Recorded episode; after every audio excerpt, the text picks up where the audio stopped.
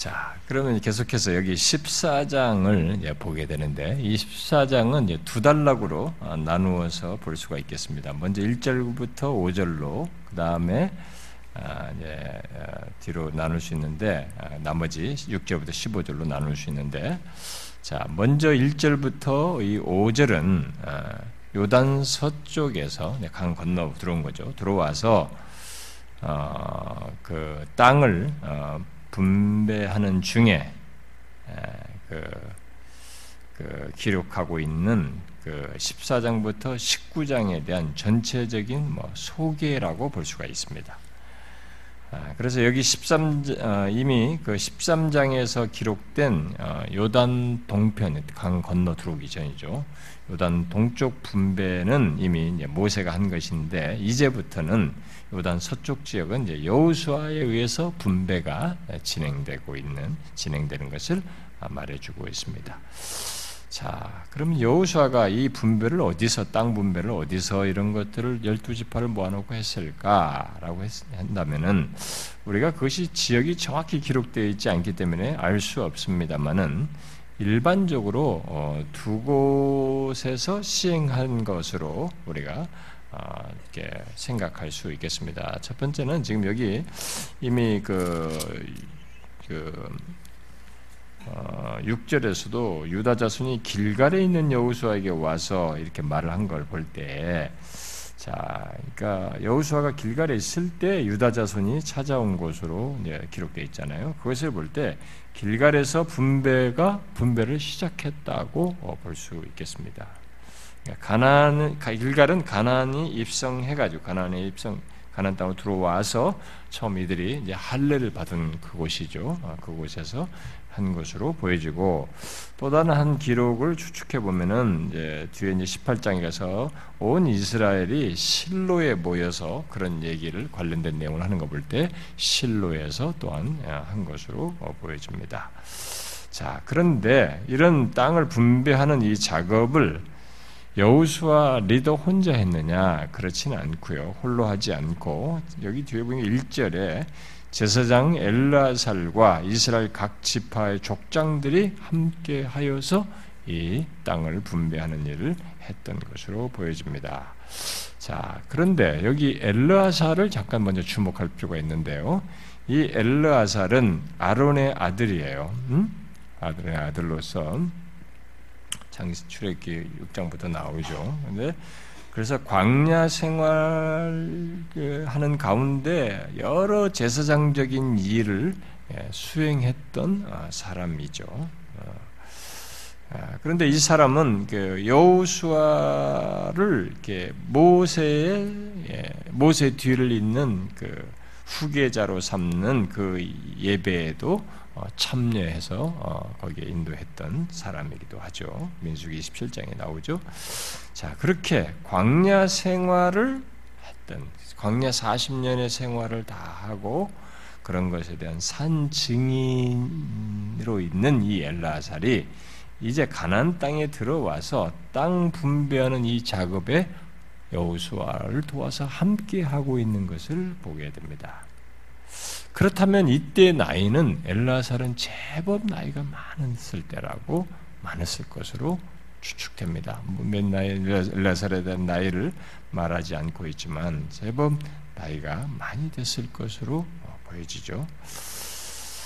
자, 그렇다면 아, 이제 제가 이 얘기를 꺼내는 것은 앞에서 한번 말했던 것을 이제 연관지어서 상기시키기 위함입니다. 자, 여러분들이 이전에 제가 이, 이 말씀을 하기 위해서 민수기 말씀을 하면서 이 말씀을 읽었던 것을 기억이 나는데요. 여러분들이 기억이 나시나요?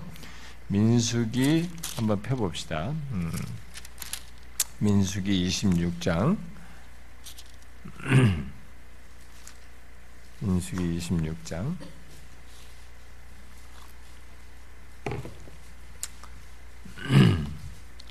65절. 민수기 26장. 65절. 자 읽어봐요 시작 이는 여호와께서 그들에게 말하여 그들이 반드시 광야에서 죽으리라 하셨습니다 이러므로 여분네 아들 갈렙과 눈의 아들 여우수아 외에는 한 사람도 남지 아니하였더라. 자, 여기서 이 두 사람 외에는 아무도 남지 않았다. 다 죽었다. 그래서 결국은 이 두 사람만 가난안에 들어갔다. 라고 말을 하는 것이죠. 그래서 히브리스 기자도 이제 이런 사실들을 이제 좀 이렇게 연관지어서 말하기도 하는 안식에 들어가는 것과 관련해서 좀 상기시키는 그런 것이 있는데, 자 여기서 분명히 이, 이 사람들 외에는 한 사람도 남지 않았다라고 했는데 제가 지난번에 이게 설명했죠. 기억하십니까? 꼭 이게 숫자적으로 두 사람을 말한 것만은 아니라는 거죠. 저도 초, 초창기에는 그렇게 알았어요. 그렇게 배웠습니다. 우리 목사님들에게. 제, 제가 어렸을 때 우리 목사님이 그렇게 가르쳐 줬기 때문에 그렇게 배웠고, 그래서 이, 이것을 구원의 극소수만, 극단, 극소수만 구원을 받는다는 그런 표현을 쓸 때 이런 식으로, 그래서 이렇게 했지만 구원을 두 사람밖에 안 받는다. 이런 식으로 말을 쓰는, 어, 이렇게. 그래서 극 극단 구원수가 구원받는 수가 극단적으로 적다라는 이 극단적 소수주의자들의 이 reference로 이걸 많이 써먹는단 말이에요. 근데 성경은 절대 그걸 말하지 않는다라는 거죠. 왜? 이미 이 안에서 죽었, 죽었던 사람들 중에 하나님께서 인정하셨던 사람들이 많거든요. 여러 가지 재능이 있고 있는 사람도 다 있었고 그런 사람도 다 있었단 말이에요. 그리고 이 예, 아론도 그렇고 모세도 들어가기 전에 다 죽었잖아요. 그럼 들어가기 전에 죽은 사람들은 다 지옥 간 거냐? 그렇게 구원 개념으로 볼 수 있느냐? 꼭 그렇게 말할 수 없다 이 말이에요. 어? 더욱이 지금 이 말을 이렇게 두 사람이라고 얘기했는데 여기 보니까 엘라르살에 들어와 있잖아요. 어? 엘라르살에 지금 나와 있잖아요. 이 사람은 그 40년을 다 보내고 온 사람이거든요. 광야 40년을 아론의 아들이에요. 더 이제 음 이게 재밌는 것은 이 엘르아살의 아들이에요. 그러니까 아론의 손자죠. 아론의 손자가 누구예요? 비누아스예요. 비누아스. 이 비누아스가 이 출애굽기 6장에 나와요. 엘르아살이 낳은 자식으로 나와요. 출생에 거기서 나와요. 그러니까 아주 깐난하기 때부터 같이 이제 어려서부터 어? 어, 이렇게 같이 해가지고 이제 나오게 된 아기죠. 어, 그런데 이 비누아스가 출애굽기를 다 광야 40년도 다 지나고 그 다음에 여우수와서 나중에 가면은 여기서는 이제 그가 거론될 상황이 아니니까 여기서는 안 나오는데 뒤에 가서 여우수와 22장 이하에서 22장에서 비누아스가 여러 번 나와요. 심지어 이 비누아스가 사사기 20장에 나와요. 사사기 후반부에 나와요. 이 사람. 거기는 아론의 손자 비나스라는 그렇게 수식을 딱 붙여가지고 나와요. 그러면 비나스는 상당한 오랜 시간 동안에 이 광야 생활을 지나고 여기, 정탐 여기 다 들어와 가지고 이렇게 해서까지 살아있다는 것을 보게 됩니다. 그러니까 꼭 이 두 사람이라고 이게 이게 딱 두 사람이냐 했을 때 이 두 사람을 말한 것은 그래서 이제 아, 나온 것이 주장하는 것이 뭐냐면은 아까 우리가 이제 거기서 어 민수기 그 거기서 읽으면서 이제 그 아까 여러분들이 20, 65절 읽었잖아요. 근데 그 앞에 62절에 예, 뭐가 있냐면은 1개월 이상으로 계수된 레위인의 모든 남자는 2만 3천 명이었더라. 그들은 이스라엘 자손 중 계수에 들지 아니하였으니 이는 이스라엘 자손 중에서 그들에게 준 기업이 없음이었더라. 이렇게 말하면서 이 개수에 들어가지 아니한 레위인들, 어? 그러니까 결국 이들도 같이 예, 다 레위인들인데요. 어, 이 사람들도 음, 어, 비나스도 다 엘라서도 이 레위인들이 제외됐다라고 주장을 하는 거예요. 그래서 그들은 예, 그 상태에서 그대로 어, 넘어서 어, 들어온 거죠. 그냥 그래서 나이가 차서 나이가 오바된 사람들도 따라 들어왔다라고 어, 보는 것입니다. 그래서 그 레위인을 제외한 사람들 중에서 두 사람이라고 한다면은 말은 할 수는 있어요. 그렇게. 그래서 어쨌든 여기 엘라살이 나오는 것을 보게 될 때 이걸 가지고 이 갈렙과 두 사람만 가지고 아, 이게 극단적인 구원론을 주장하는 reference로 삼는 것은 그렇게 바람직하지 않다 라는 것입니다. 음, 그래서 안식에 들어가는 것으로 얘기를 하는 말씀에서도 물론 소수의 그런 사람들이 있었던 많은 사람이 원망한 것을 가지고 교훈하지만 그렇게 극단론은 아, 바람직하지 않다라는 것입니다. 자, 그런데 또 이제 그러면 그런 정도를 알고 이 엘라 사관에서 좀 더 더 얘기할 것이 있는데요. 이 엘라스의 제사장이 있지 않습니까? 근데 이 제사장이 지금 가나안 땅을 분배하는 이 분배 가나안 땅을 분배하는 일에 참여하고 있습니다. 이, 그러면 가나안 땅을 분배하는 기업을 나누어 주는 이 일에 제사장이 참여한다는 것은 결국 뭘 말하겠어요? 그것은 이스라엘 각 지파의 땅을 나누어 주는 일이 우리가 생각하기 그냥 유산을 유산을 나눠 갖는 단순히 그래서 어떤 어, 뭐 물질적인 혜택을 받는다거나 뭐 그런 어떤 또 경제적인 개념의 어떤 그런 것이 또 아니고 또 사람의 어떤 일상적인 일상과 관련된 그런 일도 아니라 이게 무슨 일이라는 거예요? 종교적인 일이라는 거예요. 이게 제사장이 관여했다는 것은 땅을 분배하는 일이 종교적인 일이라고 하는 것을 말해주고 있는 것이죠.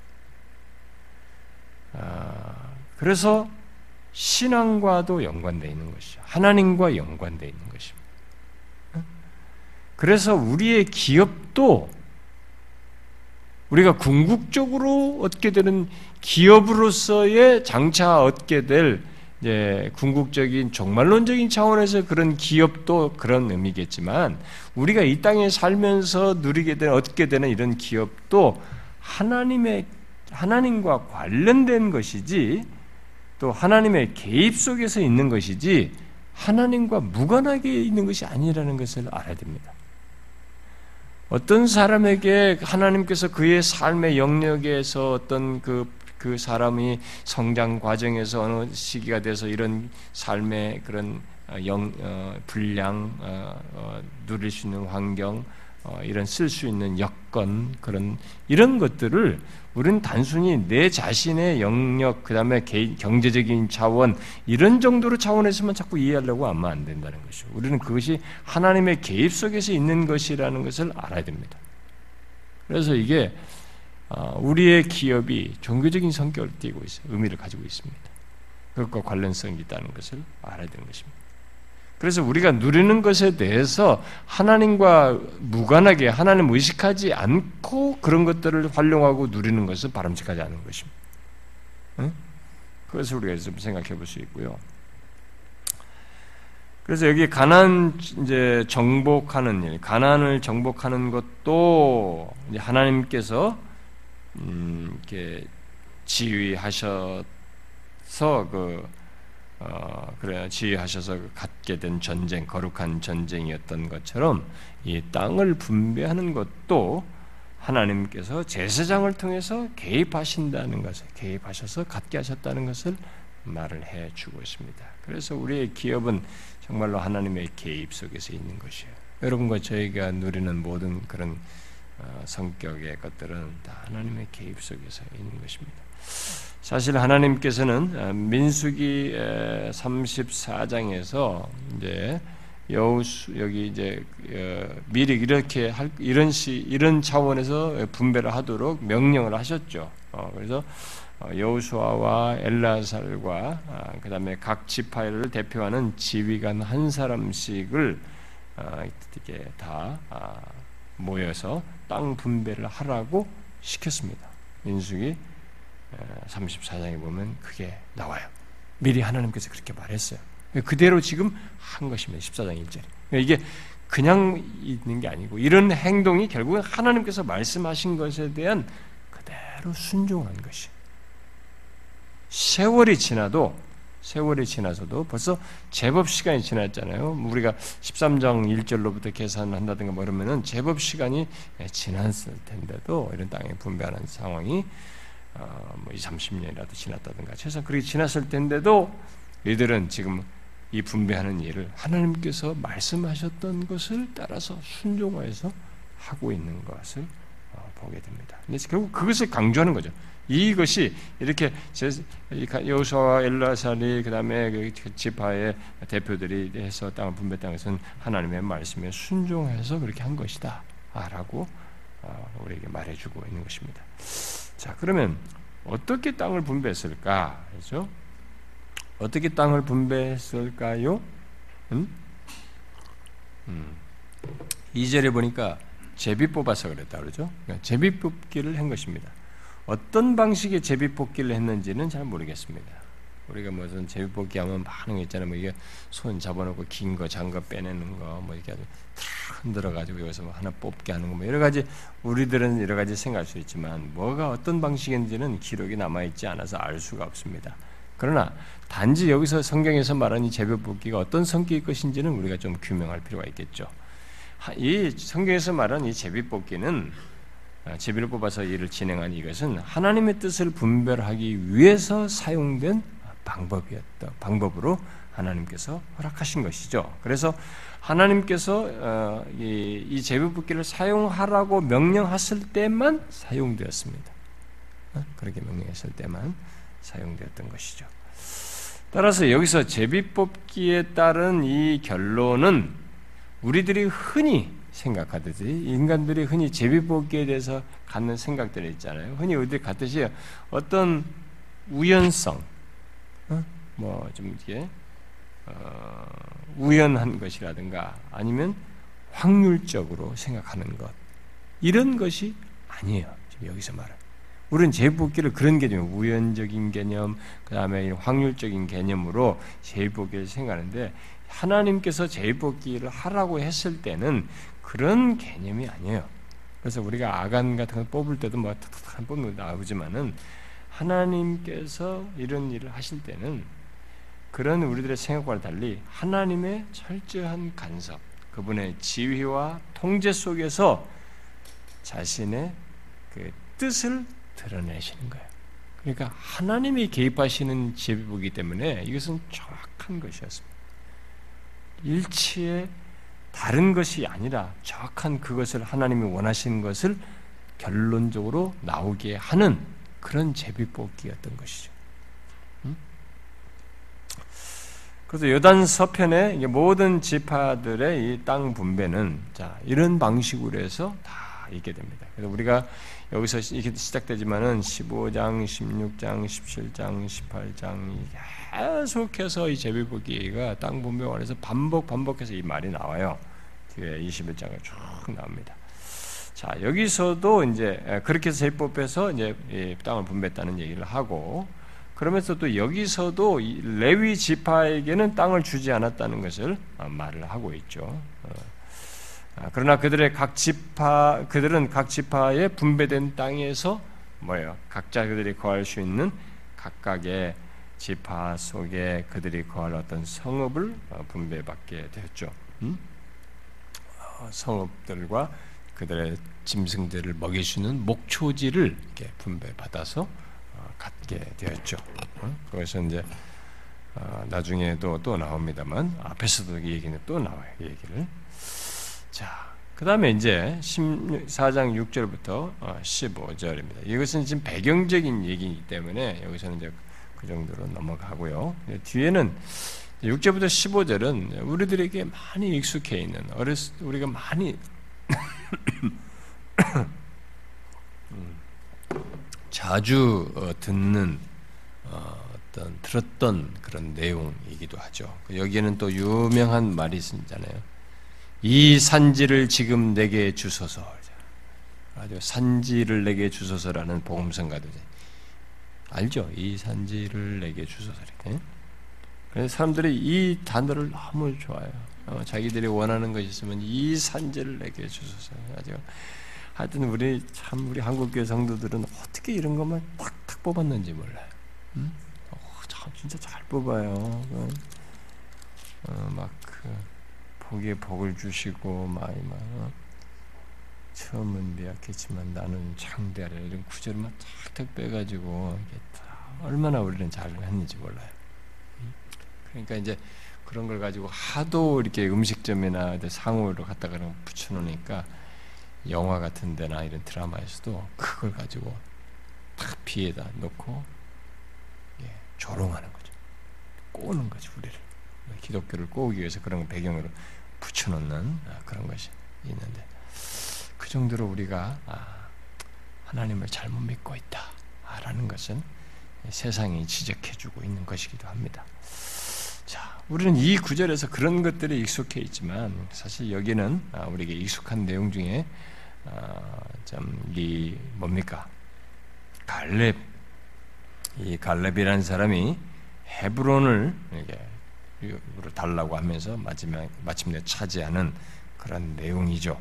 바로 그것을 이, 그, 그, 그 과정에서 이 갈렙이 그 노년의 갈렙인데도 그가 믿음의 행위를 드러낸 것을 보게 됩니다. 자, 그는 이 가난 정복이 어, 시작된 지 5년이 되었을 때 이 요구를 한 것으로 보여지죠. 그의 나이 85세 때라고 말하고 있습니다. 85세 때 여호수아를 찾았습니다.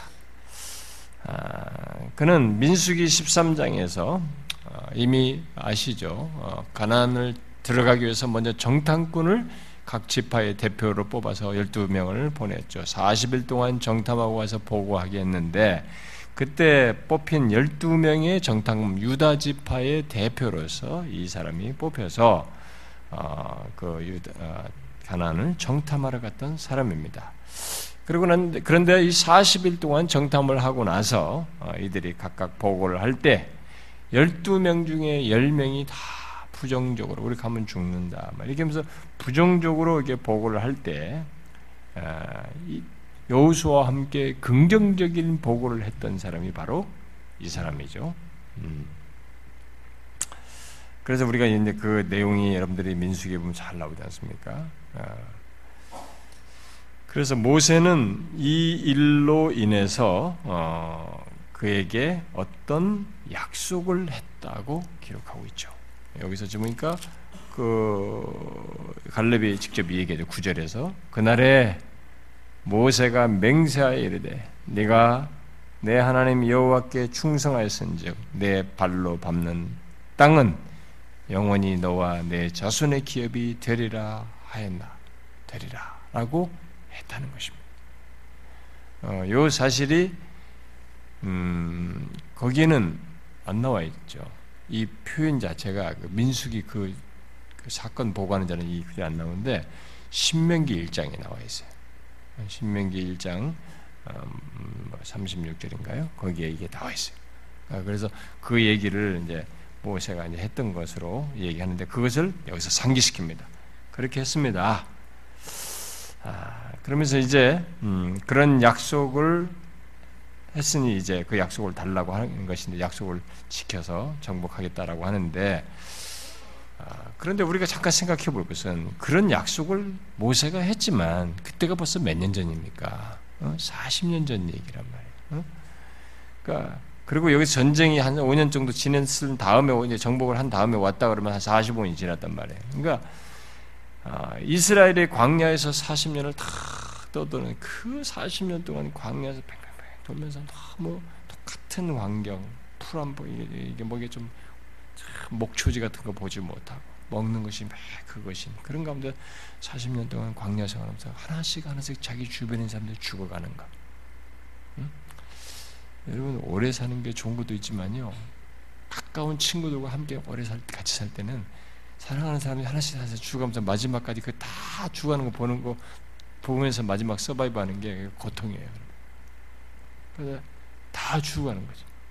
자기와 같이 있었던 그 세대가 1세대가 다 죽어가는 걸 보고 그런 가운데서 이제 마침내 가나안 땅에 들어온 것입니다.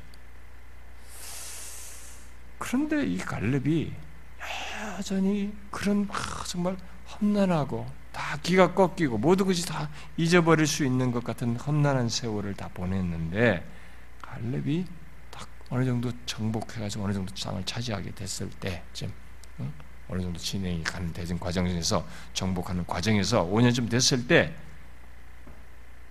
모세가 자기에게 약속한 것을 들고 나왔어요.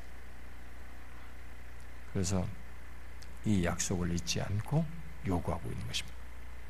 결국 갈렙이 유산을 받는데 이 기업을 받는데 이 기업을 받는 문제를 이제 어, 여기서 기록을 하지만 성경은 이 갈렙의 이런 기업을 받는 이 문제를 이 사건을 여기를 기록해서 어, 두번 더 기록해요. 그러니까 세 번을 성경이 기록하고 있습니다. 아, 이렇다는 것은 뭔가 우리에게 강조를 해주는 것이죠. 성경이 그러니까 이스라엘 공동체에서 어, 그가 차지한 어떤 중요한 위치도 분명히 있을 것인데 그런 것도 있을 것이기는 합니다만은 아, 그것도 그런 것과 관련해서도 강조하기 위해서 기록했다고 볼 수 있고 그러나 이 정탐한 일로 인해서 하나님의 축복을 받게 된 이 사실을 기록자들은 강조하기 위해서 어, 이렇게 세 번씩이나 기록하지 않았을까라고 생각이 듭니다. 그렇기 때문에 이 강조한 만큼 우리도 이제 파악을 해야 되겠죠. 아, 이 사건이 이 갈렙의 이런 행동이 우리에게 중요한 것이구나. 성경은 뭔가 우리에게 강조해서 말하려고 하고 있구나라는 것을 알고 여기서 그걸 캐치해야 되겠죠. 자, 생각해 봅시다. 갈렙은 어, 여우수아에게 자신의 지난 날을 회고하면서 모세가 그에게 약속한 대로 정복해서 취할 땅을 달라고 요구를 하죠. 그래서 갈렙은 비록 자신의 나이가 85세이지만 젊었을 때 못지않다. 뭐 이런 식의 아, 얘기를 합니다. 젊었을 때처럼 전쟁을 할 수 있다라는 말을 덧붙이면서 어, 어, 이 얘기를 합니다. 음, 그게 이제 11절 내용이죠. 자, 하나님께서 오래전에 모세를 통해 약속한 것을 갈렙이 예, 이 순간에 요구한 것은 어, 먼저 하나님께서 이 사람에게 그런 걸 약속하고 약속을 주시기 위해서 이 갈렙을 여기까지 건강한 모습으로 지키시며 건강한 조건과 상태로 85세가 됐는데도 건강한 조건으로 있게 하시는 어떤 하나님의 신실하심이 기저에 있는 것이고 어? 우리는 이걸 놓치면 안 됩니다.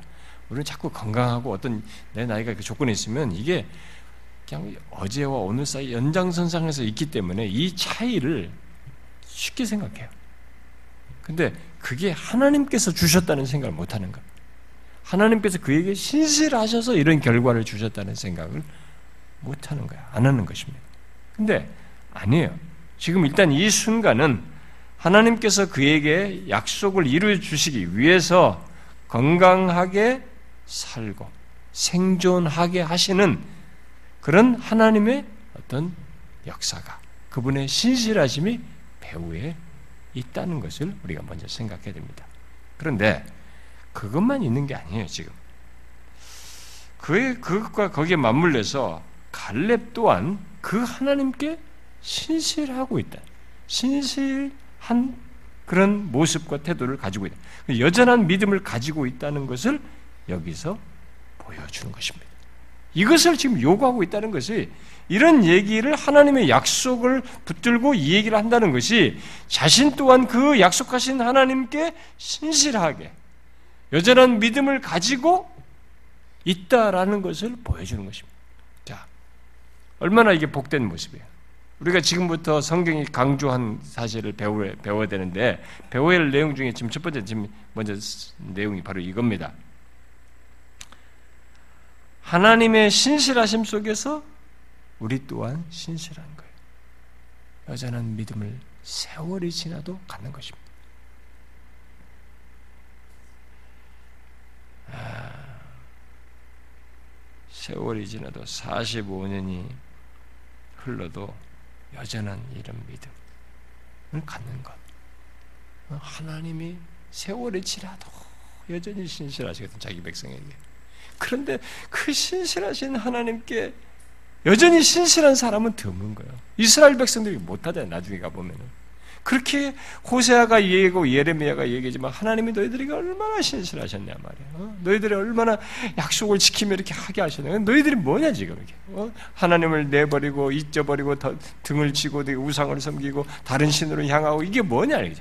그러니까 그게 안 되는 거야. 하나님은 45년이 지나도 여전하셨거든. 근데 사람들이 그걸 못하는 것이죠. 근데 지금 이 갈렙이 복된 사람이에요, 지금. 자기 또한 그그 많은 세월이 흘러도 여전히 하나님께 대해 신실하고 여전한 믿음을 가지고 있는 것이죠. 아, 교회 안에는 우리가 우리끼리 보아도 우리가 알지 않습니까? 처음에는 충성스러운 사람이 있습니다. 그러나 뒤로 갈수록 충성스럽지 않아요. 얼마 지나지 않아서 그렇지 못한 거예요. 그게 있거든요. 그러니까 교회에서 어떤 직분을 받고 또 사람들에게 막 중직이 맡겨지고 이렇게 해도 처음에는 충성스럽고 뭔가 참 같지만은 이게 시들어지는 거예요. 그 여전한 믿음을 안 갖는 그런 모습이 있어요.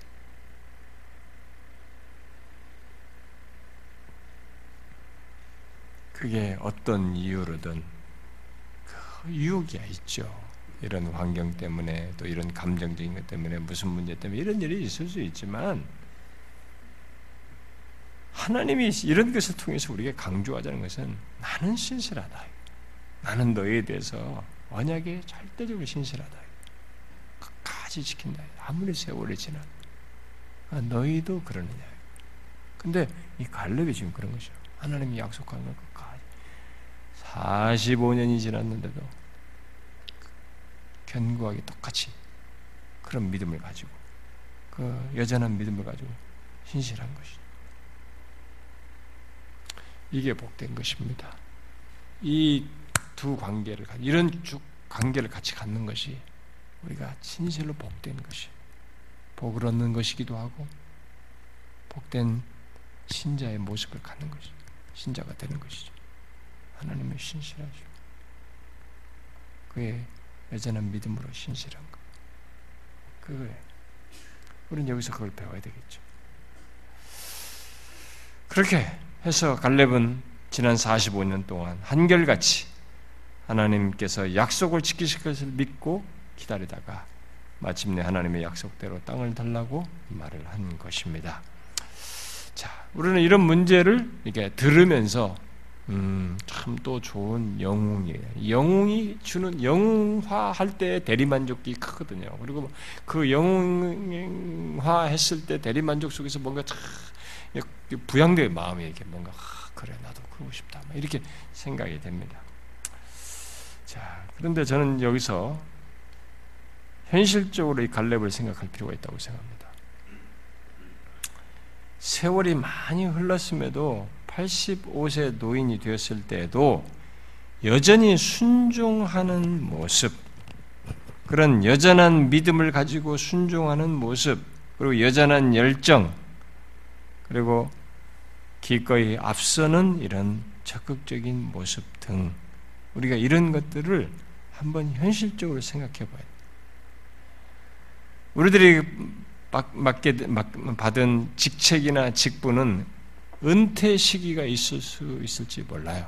음? 있을지 몰라도 우리의 신앙에는 은퇴라는 것이 없다는 것을 이 갈렙이 보여주는 거예요. 우리의 신앙에는 은퇴라는 게 없어요. 죽을 때까지. 멈춤이 없는 것이에요. 그래서 우리의 향후, 여러분들 중에는 45년, 여러분들 중에 어떤 사람은 향후 45년, 어떤 사람은 20년, 몇 년이 자기 주어지든 남은 세월 동안에 이렇게 한결같다고 한다면, 이렇게 여전한 믿음을 갖는다면, 그런 여전한 믿음, 여전한 순종하는 모습, 여전한 열정, 기꺼이 앞서는 이런 적극적인 모습, 이런 것들을 여전히 갖는다면, 야, 그거 얼마나 놀라운 모습이겠어요? 향후 45년, 한번 생각해 보세요. 지금 여러분들 중에는 젊은 사람들은 향후 45년 뭐 생각할 수 있겠죠. 어? 우리 사역자는 우리 영광사님 45년이 몇 살이고 지금부터 45년이요. 어? 한80 되나? 80 되네. 80 조금 넘겠네. 45년. 저는 뭐 그때까지 살 수는 없을 것이고 분명히. 어, 한번 생각해 봐요. 현실적으로 생각해 보자는 거예요. 우리가 자꾸 영웅화하지 말자는 거예요. 아, 영웅화해놓고 확 해놓고 미국 사람들이 우리나라 정신 세계를 다 멍들어 놨어. 미국 헐리우드 영화는 다 영웅다면은 질렸어 질려. 무슨 뭐 제목부터가 무슨 Captain America 무슨 뭐야 또 뭐야 요즘 뭐 영화 찍는 우리나라 있잖아요. 이런 것도 다 다 영웅이잖아. 뻥튀기. 미국이라는 나라는 역사가 없기 때문에 미래 얘기밖에 할 게 없어요. 역사가 없잖아. 과거가. 어? 기꺼이 해봐야 청교도들 건너가지고 그 뒤에 조금 생겼고 응? 1700 몇 년도에 독립해서 나라가 됐기 때문에 역사가 없잖아요. 유구한 역사가 몇천 년 뭐 이게 없으니까 얘네들은 소재가 미래밖에 없는 거예요. 스타워즈나 해야 되고 과, 미래 과 공상 영화나 만들어야 되는 거지 얘네들은. 매 저런 얘기밖에 못하는 거예요. 그러니까 영웅하고 영웅은 절대로 죽으면 안 되고 어, 죽으면 모든 미국 애들이 다 낙심하니까 그들이 그렇게 심리학을 가르쳐 놓으니까 절대로 비극을 못 만드는 항상 해피엔딩으로 끝나야 하는 그런 안타까운 그 친구들이에요. 근데 그, 그 우리에게 들어와가지고 다 우리들 질리게 만들어요. 아, 영웅다며. 그래서 어느 중에 우리가 영향을 받아가지고 설교도 성경에서 막 영웅화하는 거야. 그들이 땅을 밟고 얼마나 현실적으로 고난을 겪었는지에 대해서 그 고난 속에서 있었던 그렇게 그렇게 되기까지 그들 안에서 역사하셨던 그들 하나님과 그들 이, 이 갈렙의 하나님의 신실함과 갈렙의 신실함처럼 하나님의 신실하심과 요셉이 거기에 대해서 신실했던 것들 이런 것들을 놓쳐버리고 자꾸 영웅화해 버린단 말이에요. 아니에요. 한번 생각해 봐요. 현실적으로 생각해 보자 말이에요. 이게 45년의 세월이란 말이에요. 응? 여러분 우리가요 같이 일해봐도 처음 1, 2년은 막 신선해도요 4년, 5년 지나면 사람이 시들어져요. 매너리즘에 빠져요. 열정이 사라져 버립니다. 믿음이 어딘지 잘 안 보여요. 이런 적극적인 열심, 어? 기꺼이 앞서는 이런 모습, 여전한 열, 순종, 한결같은 순종, 이게 안 보입니다. 어느 정도가 딱 높아졌기 때문에 순종이 잘 안 돼요. 그 우리가 이거 현실을 생각해 보면 이게 보통 일이 아니거든요. 왜 성경이 이 사람 일이 세 번씩이나 기록했을까 생각할 때 한번 생각해 볼 일이거든요.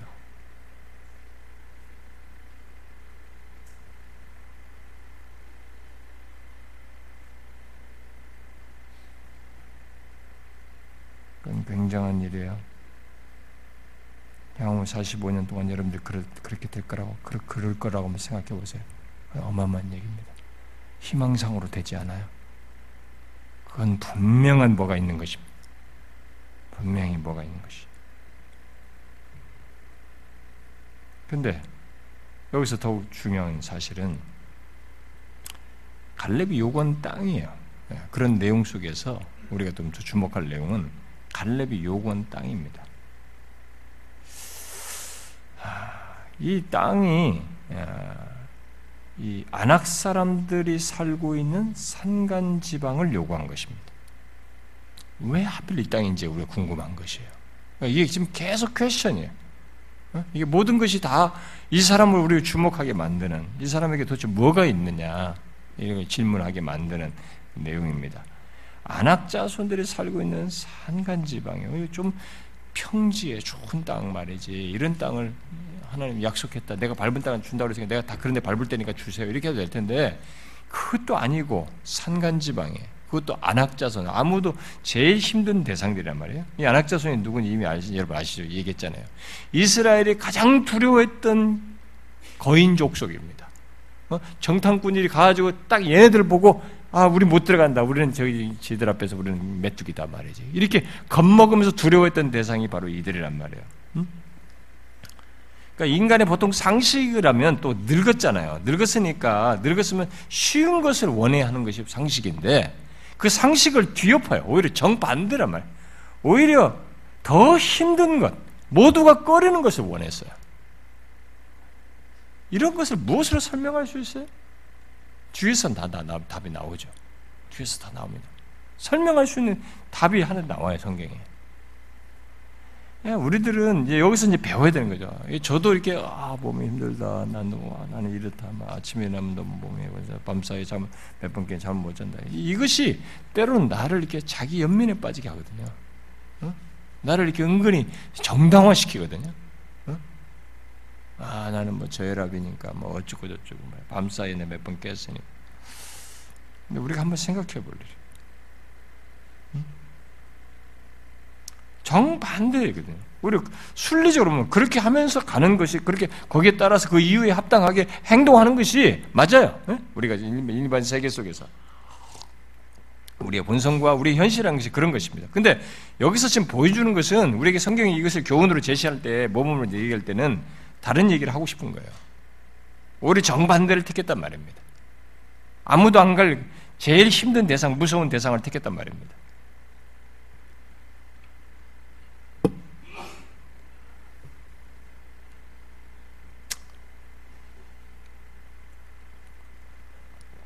어떻게 그럴 수 있었을까?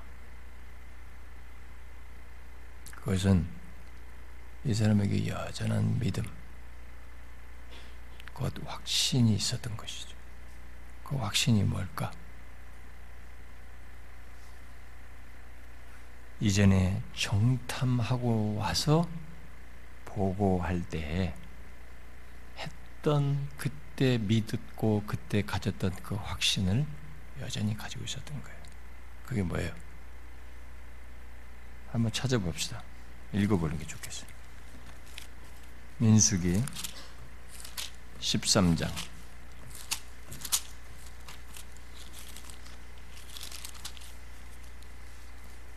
민수기 13장 두 군데만 읽어봅시다. 제일 먼저 어, 보고할 때 갈렙이 했던 보고를 해봅시다. 13장 30절 읽어봐요. 시작. 갈렙이 모세 앞에서 백성을 종용하게 하고 이르게 우리가 곧 올라가서 그 땅을 취하자 능히 이기리라 하나라고 한 뒤에 이제 뒤에 보면은 14장을 보십시오. 14장 6절부터 봅시다. 6절부터 9절을 한번 읽어 봅시다. 시작. 그 땅을 정탐한 자 중 눈의 아들 여우수아와 여분네 아들 갈렙이 자기들의 옷을 찢고 이스라엘 자손의 온 회중에게 말하여 이르되 우리가 두루 다니며 정탐한 땅은 심히 아름다운 땅이라. 여호와께서 우리를 기뻐하시면 우리를 그 땅으로 인도하여 들이시고 그 땅을 우리에게 주시리라. 이는 과연 적과 꿀이 흐르는 땅이니라. 다만 여호와를 거역하지 말라. 또 그 땅 백성을 두려워하지 말라. 그들은 우리의 먹이라. 우리의 보호자는 그들에게서 떠났고 여호와는 우리와 함께 하시느니라. 그들을 두려워하지 말라 하나. 자, 바로 이제 그 내용 속에서 여기 12절을 똑같이 하는 겁니다. 12절에 오늘 본문 12절을 보면은 여호와께서 말씀하신 이 산지를 지금 내게 주소 당신도 그날에 들으셨거니와 그곳에는 안악 사람들이 있고 그 성읍들은 크고 견고할지라도 그다음 뭐라 그래요? 여호와께서 나와 함께 하시면 내가 여호와께서 말씀하신 대로 그들을 쫓아내리다. 바로 이거예요. 그러니까 지금 이 고백이 12절 고백이 앞에 했던 고백을 똑같이 하고 있는 것입니다. 여전한 믿음과 확신이에요. 우리는 다른 답을 찾아내기 어렵습니다. 그 가운데 계신 하나님, 그리고 그, 그 하나님, 신실하신 하나님께 대하여 이들이, 이가, 이 갈렙이 여전한 믿음을 가지고, 어? 이렇게. 이 45년 전에 가졌던 그 믿음을 똑같이 가지고 있는 거예요. 이게 지금 우리에게 쇼크인 것입니다. 현실적으로 생각해 볼 때 우리에게 큰 도전인 것입니다. 갈렙은 이 확신을 여전히 가지고 있었던 것이죠. 그 장구한 세월이 지나도 하나님이 계시면 환경은 아무리 불가능해 보인다 할지라도 문제가 되지 않는다는 거예요. 네? 하나님이 함께 계십니다. 그것을 그 다들이 다 부정적인 얘기할 때부터 이 사람은 했어요. 그리고 그것이 다수에서 짓밟혀졌을 때 이 사람이 그러면 아 이게 뭐냐? 나도 꽝이다 이제 인생 끝났다. 40년 동안 나도 같이 뺑뺑이 돈단 말이냐? 그러면서 절망하고 그것을 싹 잊어버릴 수도 있는데 40년 동안 이것을 그대로 간직한 거예요. 이 믿음을 가지고 있었던 거예요. 딱 여기서 요구한 거죠 아, 이렇게 생생하게 요구할 수 있어요? 아니, 뭔가 믿는 게 없으면 이렇게 말할 수 있습니까? 그것도 안학자손을 치겠다고? 그것도 85세. 어? 30대, 40대도 아니고. 뭔가 못은 되잖아요. 완전히 모든 게 다 안 맞아떨어지지 않습니까? 뭘로 설명할 수 있겠어요? 하나님이 함께 하시면 저들은 우리의 먹이라, 옛날은 밥이라고 그러는데, 우리의 밥이라고 하는 그런 믿음을 여전히 가지고 있었던 거죠. 그 확신이에요. 세월이 지나도 그걸 똑같이 가지고 있었습니다.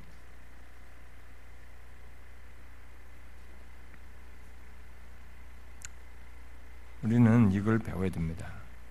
여러분들은 이런 얘기를 들으면은 아 그래 좋아요. 나도 좀 그러고 싶어요. 이렇게 희망사항 정도로 이렇게 그러고 싶다라는 정도의 동기부여를 받을지 모르겠어요. 그러나 여러분 한번 생각해 보세요. 응? 여러분이 정말로 그럴 것 같아요?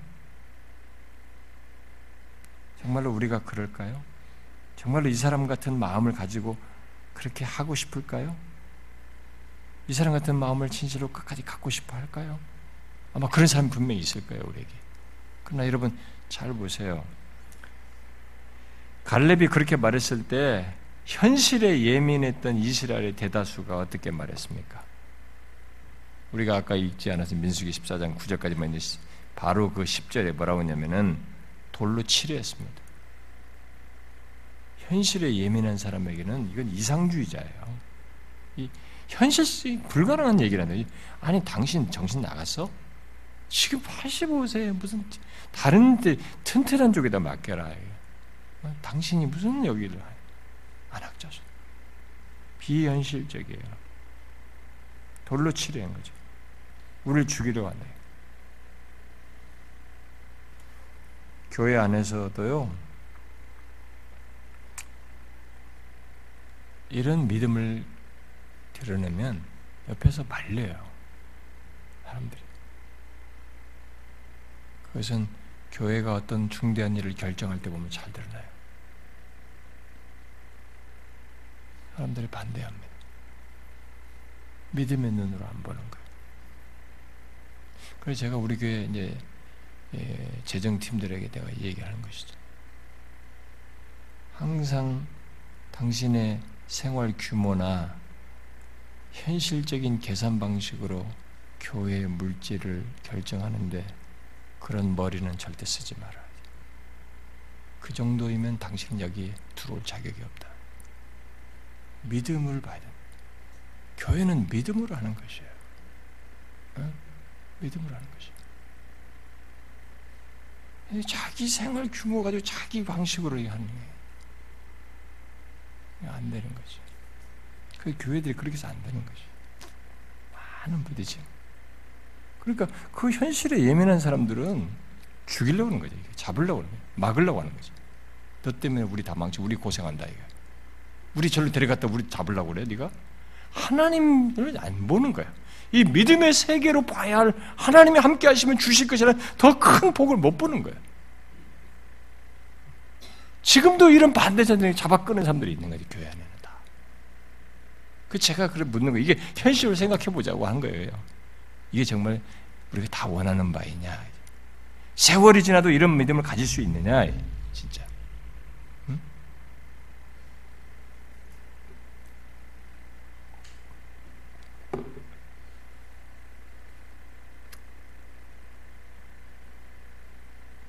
그러나 하나님은 이런 기록을 통해서 우리에게 말씀하십니다. 하나님은 45년이 지, 지나서까지 이 갈렙이 가진 믿음이 옳다. 그리고 그 믿음에 복을 주신다는 것을 증거해 주는 것입니다. 그게 결코 헛된 것이 아니며 하나님에 대한 분명한 믿음 그분이 하신 말씀에 분명히 근거해서 그 말씀을 붙들고 그 약속을 의지하는 그 믿음에 근거하는 확신은 오르며 그런 믿음에 대해서 응답하시며 축복하신다는 것을 증거하고 있는 거죠. 이 사람 케이스를 통해서. 두고 봐라. 비록 세월이 걸렸지만은 하나님은 결론으로 증명하시는 분입니다. 뭐 세상 종말도 다 사람들 웃긴다고요. 야, 저것들 다 정신없는 애들이다. 무슨 세상이 종말이냐. 하나님은 그래 기다려라. 결론 가지고 얘기하는 거죠. 노아 시대도 홍수 우수였잖아요. 근데 홍수로 홍수라는 결론 가지고 얘기하시는 거예요.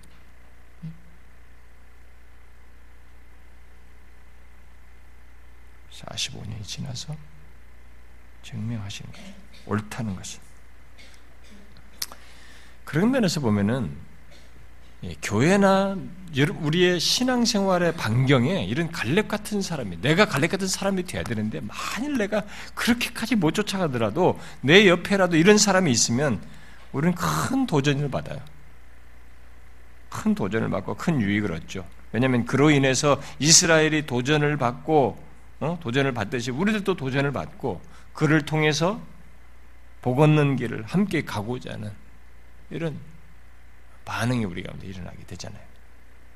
교회 안에서도 그런 사람이 있으면 유익이 되는 것입니다. 교회 안에는요, 이게 신앙적으로 진실하게 막 하는 사람이 있으면 그 한 사람의 파급력이 굉장히 커요. 그 사람이 막 모든 걸, 예, 자기의 능력과 성질을 대로 하는 사람과 힘든데 성질을 부릴 수 있고 다 했는데도 끝까지 인내하면서 하, 믿음으로 그대로 하는 사람은 다른 것이에요. 이 후자는 영향력이 큰 겁니다.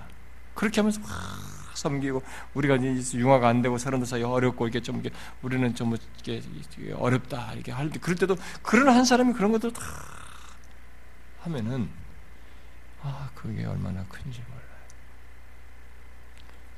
이 복음은 이스라엘의 큰 차이. 당시 이 정복하는 이들에게 있어서 5년 차니까요. 5년 차니까 앞으로도 정복할 게 많이 있었잖아요. 그래서 한 2, 30년 거쳤다고 했으니까 그러니까 그때까지만 했을 때 13장 할 때만 해도요. 그러니까 그 세월 뒤로 추진하는데 얼마나 도전이 됐겠어요.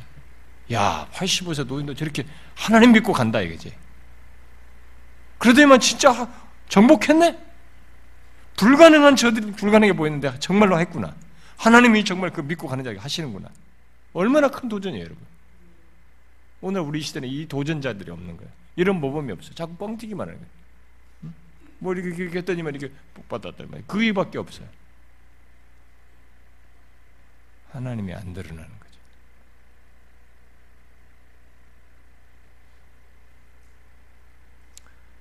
그래서요, 여러분 우리가 명심해야 됩니다. 하나님이 주시는 것이 아니면 하나님이 진실로 이렇게 믿음을 기뻐하셔서 복 주시는 것이 아닌데 뭔가 이렇게 나를 안정감 있게 하고 이렇게 물질이 좀 괜찮고 삶이 좀 안정적인 것이 결코 복이 아니에요. 그게 저주가 될 수 있어요. 시간이 지나 보세요. 지나 보면 압니다. 근데 그걸 깨닫는 사람이 거의 없죠. 깨달을 수 있는 유일한 길은 하나님의 말씀을 통해서 비추일 때뿐이에요. 조명될 때, 성령께서 말씀을 조명될 때 그때가 가능한 것인데 그때조차도 무시하기 때문에 대부분 사람들은 몰라요.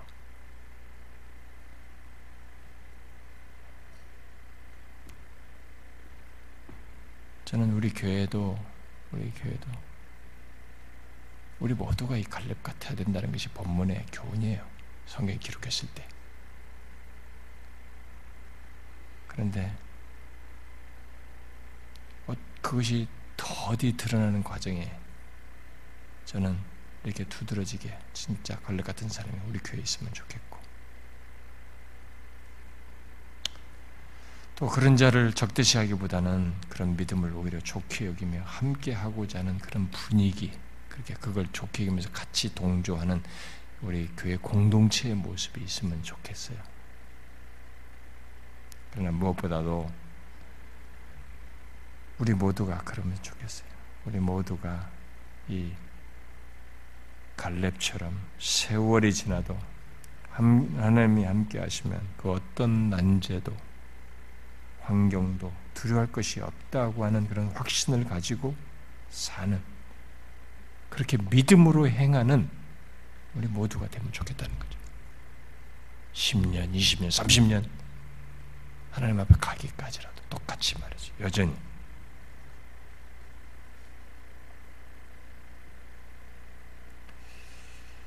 하나님께서 이 갈렙 같은 자에게 축복하시는 것은 축복하시는 것을 성경은 수없이 증거합니다. 왜? 그것은 하나님의 기쁨이거든요. 그런 자에게 하나님은 다윗에게 아, 내가 어떻게 하면 다윗에게 더 줄까 하는 게 하나님의 마음이에요. 자기에게 순종하면서 그렇게 적극적인 자에게 그렇게 하고 싶은 거죠. 이렇게 이렇게 하는 자에게 축복하시는 것은 하나님의 기쁨입니다. 우리는 그런 하나님의 기쁨 에 따른 복을 경험해야 되는 거죠. 그러니까 내가 뭘 해가지고 다 수작 부려가지고 내가 해서 얻은 거이 세상에 일반 은총 원리가 있어요. 어? 자문서에서 말한 것처럼 부지런하면 재물은 얻는 거예요. 어? 자기 조건에서 뭐 이병철 아니 무슨 누구 그 삼성 이런 어떤 부자들 돈 많은 그런 사람들을 기준으로 삼을 것이 아니라 나라고 하는 삶의 환경에서 내가 없던 조건에서 있어지는 그래서 안정되어지는 더 쌓는 이 길이 하나 있어요. 그것은 성경의 개미나 이런 걸 배운 것처럼 부지런한 것입니다. 자신이 끝까지 낮춰서 부지런한 거죠. 우리가 미국에 가서 이렇게 지금까지 저렇게 산 게 뭡니까? 옛날에 이탈리안 사람들이 다 했던 청가물 시장을 우리가 이제 산에서 접수하면서 청가물 시장에서 우리가 제일 밑에서부터 일한 거 아니에요. 그래도 그 돈 벌어서 자식들 양육시킨 것이 이민 우리 한국 사람들 미국에서 한 거 아니에요? 어? 세탁소 그 어려운 건데 그, 그런 것부터 시작했던 거 아닙니까? 그 우리나라도 지금 외 국 사람들 뭡니까? 우리들이 안 하는 3D부터 하잖아요. 그렇게 하면서 재물을 쌓고 이렇게 하면서 가고 있잖아요. 자기 세계 속에서는 없던 경험으로 재물을 쌓아가잖아요. 그러니까 일반 은총 세계에서는 그런 것이 있어요. 그렇게 해서 막 쌓고 해서 많아지는 것이 그게 복이 아니고 그걸 복이라고 하면 안 돼요. 지금 여기서 말한 것처럼 하나님의 기쁨을 가져 하나님의 기쁨이죠. 이 갈렙 같은 자에게 축복하시고자 하는 하나님이 기뻐서 축복하시는 것. 바로 그런 기쁨에 따른 복을 경험하는 것. 이게 진짜 복이다 이 말이에요. 우리는 그것을 구해야 되겠죠. 그런 것을 추구해야 될 것입니다.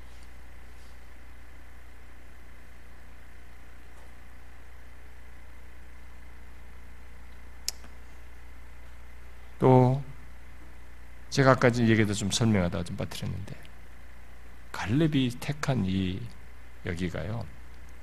이 안악자손이 어, 그, 그 환경이 그 지금 해, 이 뭡니까 어, 요구한 땅이죠.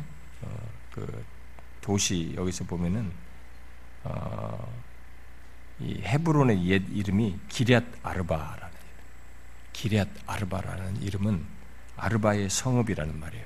근데 이 아르바가 누구냐 여기 아, 야, 설명이 설명하고 있는 거예요. 여기 15절에 설명을 하고 있습니다. 이 안악 사람들 가운데 가장 위대한 인물이에요. 가장 큰 인물이었던 거예요. 그러니까 안악 사람의 조상인 아르바의 성읍이었던 것입니다. 그러면 안악자손의 영웅이거든요. 이 아르바가 지금. 이 안악자손의 영웅 아르바가 세운 성읍을 갈렙이 하나님께 대한 믿음으로 도전하는 거죠. 그걸 택한 겁니다. 아무도 못하는 제일 어려운 그 타겟을 두고 하나님께 대한 믿음을 가지고 나가겠다. 정복하겠다. 주십시오. 이렇게 한 거예요. 아, 그런데 그게 정복한 거죠. 안악자손은 도대체 어떻게 정복했는데 우리가 기록이 안 돼서 잘 모르는데 하나님이 주시지 않았겠어요? 붙이셨겠죠. 그 믿음의 약속을 이루셨겠죠. 결국 하나님께서 축복하셔서 얻게 하신 것입니다.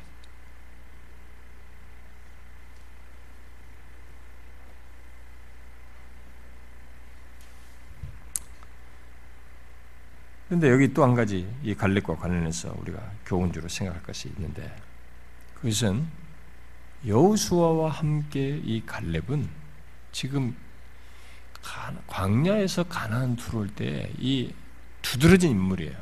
딱 열, 열 명의 정탐꾼 중에 딱 두 사람이었잖아요. 두 사람이 긍정적인 얘기를 했고 이 두 사람을 뭐 다른 사람들은 다 못 들어 두 사람은 들어갈 것이다라고 했던 바로 그 두 사람입니다. 그럼 우리가 생각하기를 만약에 여우수아를 지도자로 세웠다면 우리들의 인식 속에는 야 저 사람이 그 사람의 버금가는 지도자야 제2인자야 뭐 이런 식의 우린 개념을 가질 수 있을 것이고 아무래도 그 사람을 대해서 주목하고 존경하면서 따르는 사람이 있었을 게 분명해요. 그리고 그렇게 축혀 세우면서 그를 높이고자 하는 그런 일이 분명히 있었을 것인데 여기 지금 이 여우수아에게 이 사람의 취하는 태도를 보면 이 사람이 그런 인기를 다 무시했다는 걸 보고 있습니다. 오히려 그 백성들의 인기를 거부하고 여호수아의 리더십을 따르면서 하나님께 순종하고 있습니다. 여러분 이게 쉬울 것 같아요? 여러분들이 좀 높아져 봐야 알아요. 젊었을 때 높아져 보지 않은 사람은 아, 제가 어렸을 때 옛날에 어렸을 때 그랬듯이 대학생 시절에 젊은 시절에 그걸 우습게 알았듯이 우습게 보여요. 막 이상만 있어가지고 아무것도 아니고 나 내리칩니다.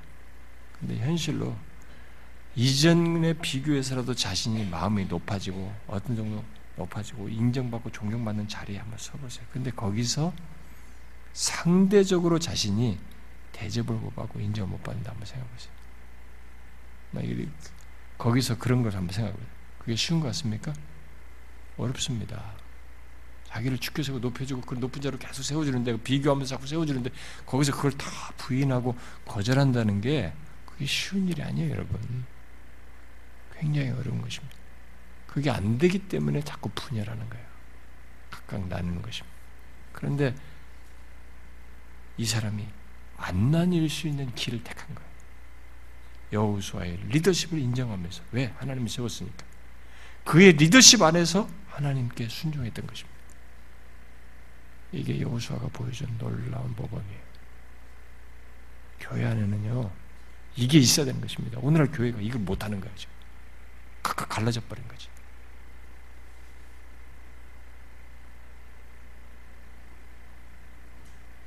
그래서 여호수 이 갈렙은 우리에게 많은 모범을 보여줍니다. 그런 여전한 믿음과 열정 그리고 이런 겸손한 순종 이런 것이 가능했던 것은 그가 사람보다 하나님을 두려웠던 것이죠. 사람보다 하나님을 의식했던 것이죠. 네? 여러분 이런 작은 것만 하나 신청해 우리가 가지고 실천해 봐도요 그렇게 신앙적으로 살 수 있습니다. 일상 속에서 일상 속에서 하나님보다 사람을 의식함 아니 사람보다 하나님을 의식하며 살아보십시오. 이런 과정을 가끔씩 이런 믿음의 행보를 조금씩 있습니다. 사람보다 하나님을 두려워 보십시오. 이럴 수 있는 거예요. 그리고 하나님만 함께 하시면 두려울 것이 없다는 이 믿음을 가졌기 때문에 이런 여전한 믿음과 여전한 열정과 이런 겸손한 순종을 할 수 있었던 것이죠. 이, 이 리더십 아래서의 순종이잖아요. 이런 믿음이 있었기 때문에 가능한 것입니다. 그래서 이 여우수아는 이 갈렙의 말을 듣고 어떻게 해요? 헤브론 유산을 주고 갈렙이 마침내 정복하여서 자기 집안의 유산으로 어, 삼게 되죠. 아까 말한 것처럼 그 과정은 쉬운 것은 아니죠. 예. 아르바의 그 강한 예, 정말 이름 있는 그 성을 정복한 거니까 그 과정은 분명히 어려웠을 거예요. 그러나 믿음으로 했겠죠. 뭐든지 막 두리뭉실하게 하나님께서 뭐다 약속했으면 공짜로 주는 것처럼 생각하지 말라고 우리 앞에서 충분히 말했습니다. 그 과정이 있어요. 중요한 것은 이 과정이 있긴 하지만 이 과정이 우리만 있는 게 아니거든. 하나님이 약속하신 걸 줄 때는 하나님이 전사가 되어서 동행자가 되어서 우리를 위해서 싸우시는 가운데서 주시는 것이기 때문에 문제가 되지 않는다는 거예요. 그걸 확고하게 믿었기 때문에 이 사람이 그 큰 대적, 자기보다 나이로보다 이러면 안 되는데도 이렇게 믿고 나갔던 것이죠. 우리는 그것을 여기서 이제 배워야 되겠습니다. 그러면 여러분들 이제 마지막 한 가지 좀 정리를 좀될 것이 있는데 어떤 사람이 의문을 가질 수 있습니다. 앞에 10장에서 여호수아가 헤브론을 정복했다고 했어요. 10장 36절 39절에 음? 헤브론 정복했 지금 이 사람이 또 헤브론 정복했다 여기 나온단 말이에요. 또 11장 21절에서 여호수아가 안옥자선들에게 이 성을 뺏었다고 기록하고 있습니다. 그런데 그런 내용이 있는데 여기 지금 갑자기 이 내용은 또 뭐냐 이렇게 말할지 모르겠어요. 그래서 잠깐만 정리해 드리면 11장은 안악 자손들이 산악지가 산악 지역에서 모두 진멸했다는 것을 전체적으로 기록한 것이고 11장은요. 그리고 갈렙이 기업으로 요구한 이 시기는 가난 정복이 시작한 지 5년이 지난 다음에요. 그러니까 11장은 지금 전체적으로 그것을 어느 정도 했을 때를 지금 얘기한 것이란 말이야. 그랬을 때가 우리가 지난번에 말하니까 한 어, 이 분배를 하기 전까지 보면 벌써 한 2, 30년 동안 흐른 상태 분배를 시작했다고 그러니까 제법 10월이 지난다고. 그러니까 5년 정도 지났을 때라는 것은 그 중간에 이것을 요구한 것이죠. 음? 중간에 이것을 요구한 것입니다.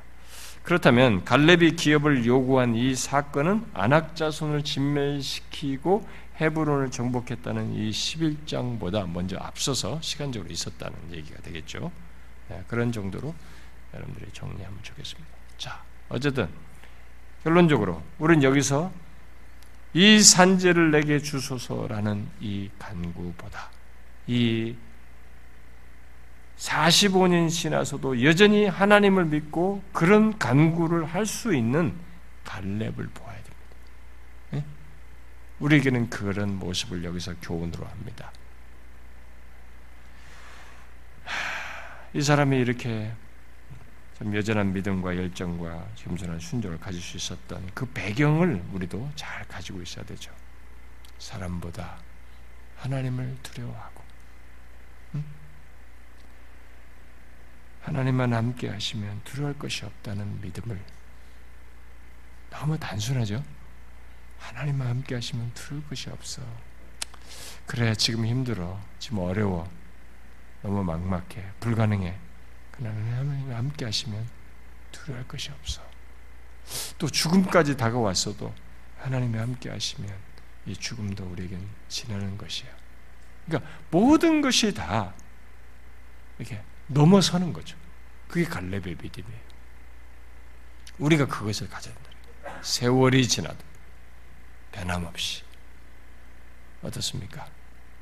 45년이 지나도 이 믿음을 여러분도 가질 수 있겠습니까? 대답을 하십시오. 이것도 대답 못하면 안 믿겠다는 거지만 하나님. 어떠세요? 여러분들이 세월이 지나도 여러분도 이런 정도의 갈렙이 가졌던 어쩌면 이 단순한 믿음 하나님이 함께 계시며 두려울 것이 없다라는 믿음을 끝까지 45년, 50년 아니면 20년 계속 가질 수 있겠습니까? 아, 왜 이렇게 화면이 없어요?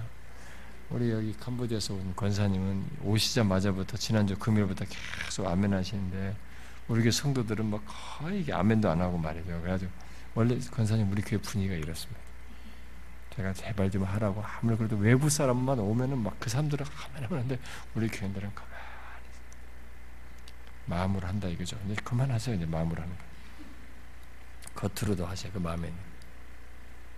네, 앞으로 좀 그렇게 좀 하세요. 제가 억지로 시킬까봐 안, 안 시켰지만은 아멘을 하세요. 다시 질문. 아멘 안 하는 사람은 나가세요. 그냥. 네, 그 사람은 우리가 제외시키도록 하겠다. 이 중대한 질문조차도 아멘 못하면 어쩌란 말이야. 아, 너무 중요하죠. 얼마나 복됩니까? 하나님이 이렇게 기뻐하신다. 음? 우리도 이런 사람이 돼야죠. 어때요? 하나님이 함께 하시면 두려울 것이 없다. 이 믿음으로 여러분의 평생을 살기를 소원합니까? 네. 기도합시다.